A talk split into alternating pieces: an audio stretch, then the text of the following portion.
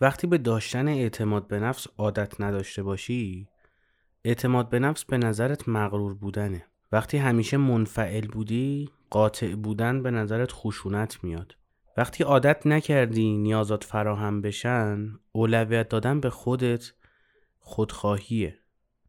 دایره امن ما همیشه معیار خوبی برای سنجش رفتارها و ارزش گذاری رفتارها نیستش. این اون تله ذهنیه که هممون گرفتارشیم. یک سری چیزا برای خودمون داریم و همونا رو خطکش می‌کنیم و همه رو باهاشون قضاوت.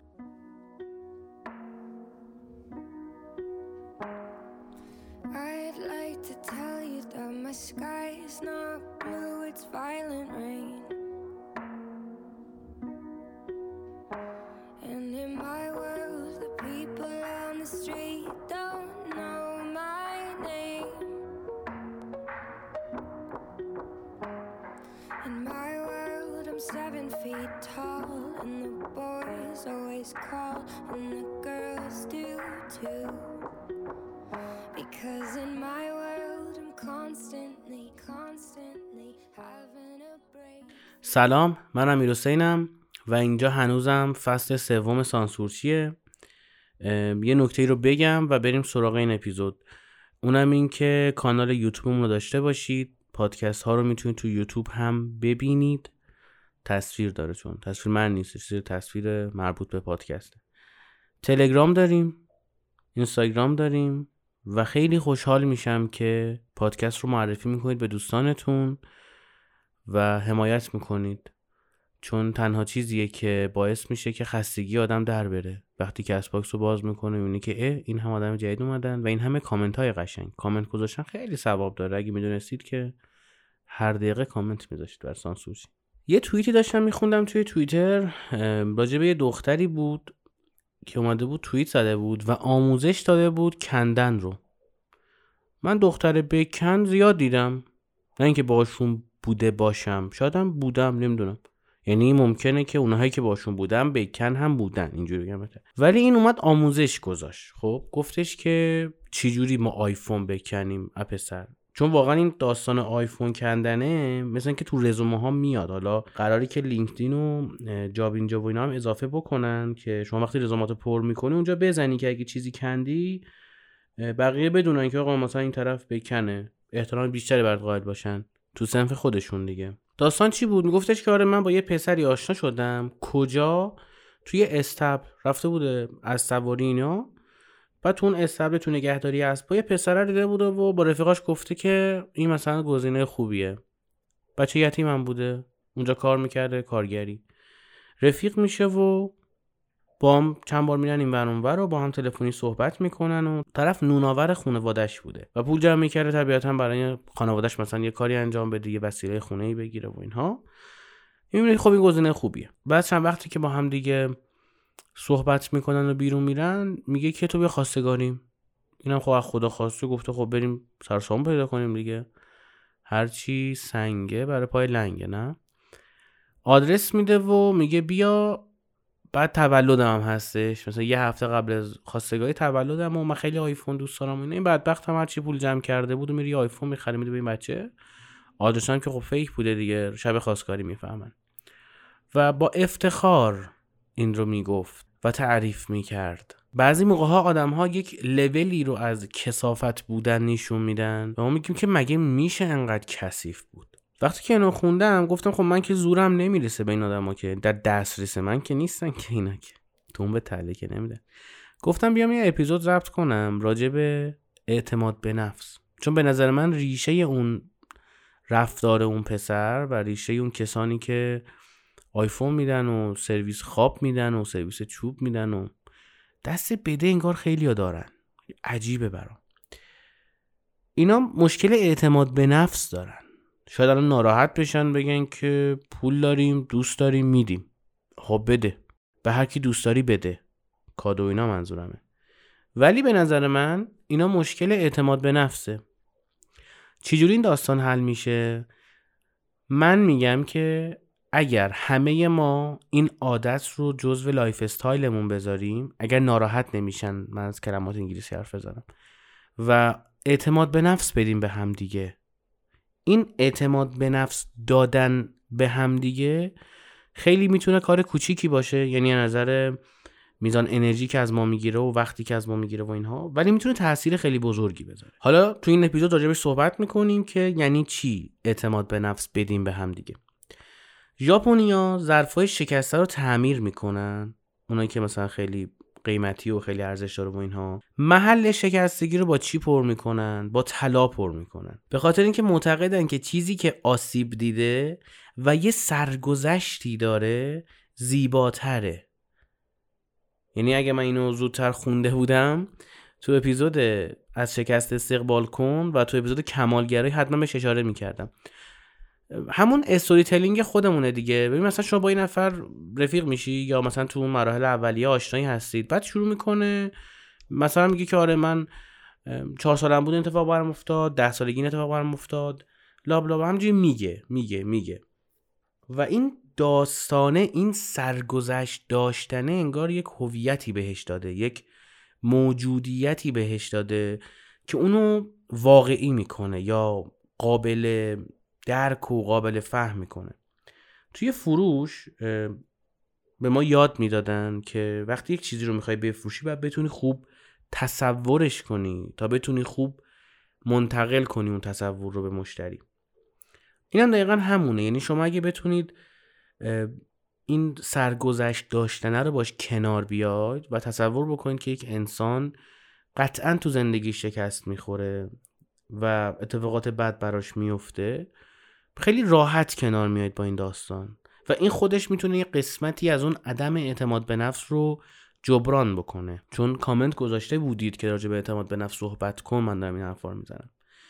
ببین از شکستامون نباید خجالت بکشیم. چون اتفاقا اونا ما رو زیباتر می‌کنن.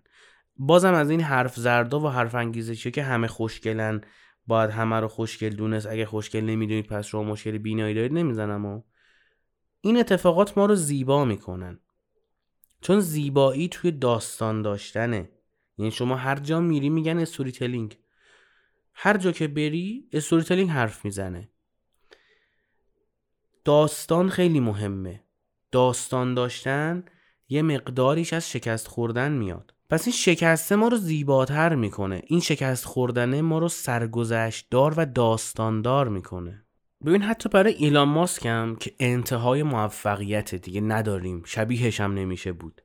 وقتی می‌خوان جمله تأثیر گذار بگن یا یه چیزی بگن که موثر واقع بشه یا از این ویدیوهای مناسب ریلز اینستاگرام و یا شورت ویدیو یوتیوب بسازن میان از شکستاش میگن. داستان از اونجا شروع میشه. حتی این مستندی که راجبش دارن می‌سازن که همشون هم بازیگرای خفنی هستن و کارگردانای خفن و تهیه خفن اینا از شکست هاش زیاد میگن. حتی ایلان ماسک هم اون استوری زندگیش اون داستان زندگیش اون سرگذشتش با شکستاش شروع میشه با شکستاش کامل میشه. تا تهش رو بخون دیگه. یکی از دلایل اصلی اعتماد به نفس پایین کمالگراییه. تو اپیزود کمالگرایی هم گفتم تو اپیزودهای بعدی هم به این اشاره می‌کنم. چون دیگه الان احساس می‌کنم یه بحرانی شده که خیلی ها درگیرش فکر فقط من خودم اینجوری دیدم نه. اوضاع خیلی خرابه. به نظرم این اپیزود و اپیزود کمالگرایی رو برای کسانی که فکر می‌کنید مشکل اعتماد به نفس دارن حتما ارسال بکنید. این تبلیغات نیستش. براشون کتاب بخرید. کتاب مثلا چگونه کمالگر رو نباشیم. یا از این کتابایی که راجع به اعتماد به نفسه. هدف چی؟ هدف اینه که اعتماد به نفس بدیم. ما باید به هم اعتماد به نفس بدیم. چون اگه اعتماد به نفس ندیم اون فاجعه اون پسر به وجود میاد که یه آیفون می‌خره برای دختر و اون دختر هم میاد تو تویتر افتخار می‌کنه به این کندنش. خیلی موقع ما لبخند می‌زنیم میگیم آره یکی از خصوصیات من کمالگراییه. خب که چی اند مثلا لبخند می‌زنی؟ لبخند می‌زنی چون بهش افتخار می‌کنی دیگه. تو درسته میگی نقطه ضعفم کمالگراییه. شما تو مصاحبه کاری میگه که چند تا نقطه ضعف خودت بگو. لبخند می‌زنی میگی کمالگرایی دزد باشی که با لبخند نمیگی دزدم که. اصلا به زبونش نمیاری. ما خیلی راحت میگیم کمالگراییم. چون در درونمون بهش داریم افتخار می‌کنیم. خودمون که نمی‌تونیم گول بزنیم که. ما نمی‌دونیم چقدر از مشکلات زندگیمون از این کمالگرایی میاد. اگر می‌دونستیم با لبخند راجبش صحبت نمی‌کردیم هیچ وقت. این اعتماد به نفس تخریب شده ما مقدار بسیار زیادیش کردن کمالگرایی مونه. مثلا من لبخند بزنم بگم که آره من یکی از خصوصیات بدم اینه که دزدم. این همونقدر احمقانه به نظر میاد که لبخند زدن و صحبت از کمالگرای احمقانه به نظر میاد. هیچ قانونی هم وجود نداره که بگه که چون پوستت شفاف و سفید و اینا نیستش باید خجالت بکشی. این هم من نمی‌فهمم. مثلا عکسایی که میاد توی اینستاگرام و تو توییتر و اینها راجبه مثلا پسرانی که شلوارک بپوشن کار بسیار ارزشمندی می‌کنه. ولی عکسایی که میاد بیرون از این شلوارک پوشیدنه عکسایی که طرف خیلی ترتمیز و خیلی سفید مفید و پا همه ورزشکاری و ازوله و بدون یه دونه موی ریز حتی. نمی‌دونم چی جور چی جوری اصلاح می‌کنید. بگید ما هم این عکس میاد بیرون. و این تصور ایجاد میشه که خب پس من اگه این شکلی هم باید مثلا شلوارک بپوشم. و این حق رو به خودشون میدن. طرف من یه استوری گذاشتم تو page سانسورچی یک پیرمردی بود شلوارک خیلی زیبا و قشنگی پوشیده بود شلوارک سفید خیلی لاکچری. و این نفر direct داد که آره این خوبه نه این شلوارک چهار خونه ها آدم قرار اینو بپوشه. این از همون داستان نمیاد تو ذهنمون میگیم که خب اونی که پوست شفاف و سفید مفیده خوبه. اون مثلا بد بقیه بدن. بقیه نباید زیاد تو دید باشن. مثلا از گوشه برن یه وقت ما نبینیمشون. اینا رو بریزید دور. اینا همش برمیگرده به تخریب اعتماد به نفس و یه هزینه های تو زندگیتون می‌دید که فکرش هم نمی کنید. اگه ملاکتون این اکیپای دوزاری توییتری باشه احتمالا مخالفت می‌کنید. چون اینا اصلا نود گرفتن و نود دادن و افتخار می‌دونن. من نمیگم چیز بدیه. ولی اینا افتخار می‌دونن. پسر سفید و موفرفری یا موی لایت ایدالشونه. اگر این اکیپا و این قش و ضعفایی که میرن عکس یکی می‌ذارن میگن من نمی‌تونم دوست دخترم خیلی خوشیه دیگه من نمی‌تونم. سوات مجددا. بیکاز شما اعتماد به نفس نداری. حالا بخند لبخند بزن بگو چرت پرت داره میگه. ولی واقعیت همینه. شما وقتی تو ذهنت خوبی و خوشگلی لایق دیده شدن باشه از اونجایی میاد این تفکر که اعتماد به نفس توش وجود نداره. یکی دیگه از قاتلان اعتماد به نفس هم مقایسه کردنه. چون اپیزود مقایسه نکنید رو قبلا منتشر کردیم راجع به این دیگه من صحبت نمی‌کنم. و در پایانم می‌خوام یه واقعیت خیلی تلخی رو بهتون بگم. تلاش در حد A به معنای گرفتن نمره A نیستش. بلکه تازه شانس و احتمال گرفتن نمره A رو به شما میده. تو محیط کارم همینه تو زندگی هم همینه تو رابطه هم همینه. اینکه شما کارتو درست انجام بدی اینکه همه چیز رو رعایت بکنی اینکه همیشه دنبال یادگیری و پیشرفت باشی به موقع بری به موقع بیای اینا فقط احتمال اینکه کارمند خوبی باشی مدیر خوبی باشی رفیق خوبی باشی یا پارتنر خوبی باشی رو افزایش میده. تاش هم ممکنه حقوقتو زیاد کنن. یه خورده بیشتر بهت نزدیک بشن آدم ها یه خورده بیشتر آدم امنه بشی. ولی اون نتیجه که تو می‌خوای لزوما به دست نمیاد. و اون نتیجه لزوما نشان دهنده تلاش شما هم نیستش. یکی میگفتش که ما مکلف به نتیجه نیستیم و ما مکلف به تلاشیم. این یه جمله رو حداقل راست می‌گفت. نتیجه محور بودن خیلی موقع ها باعث میشه که اعتماد به نفس ما تخریب بشه و این اعتماد به نفس نداشتن اونقدر بحران بزرگی بشه که هزینه های خیلی زیادی بابتش بدیم. امیدوارم از این اپیزود خوشتون اومده باشه و کامنت هم بذارید و نظرتون رو هم بگید اگر اعتماد به نفس کافی رو دارید.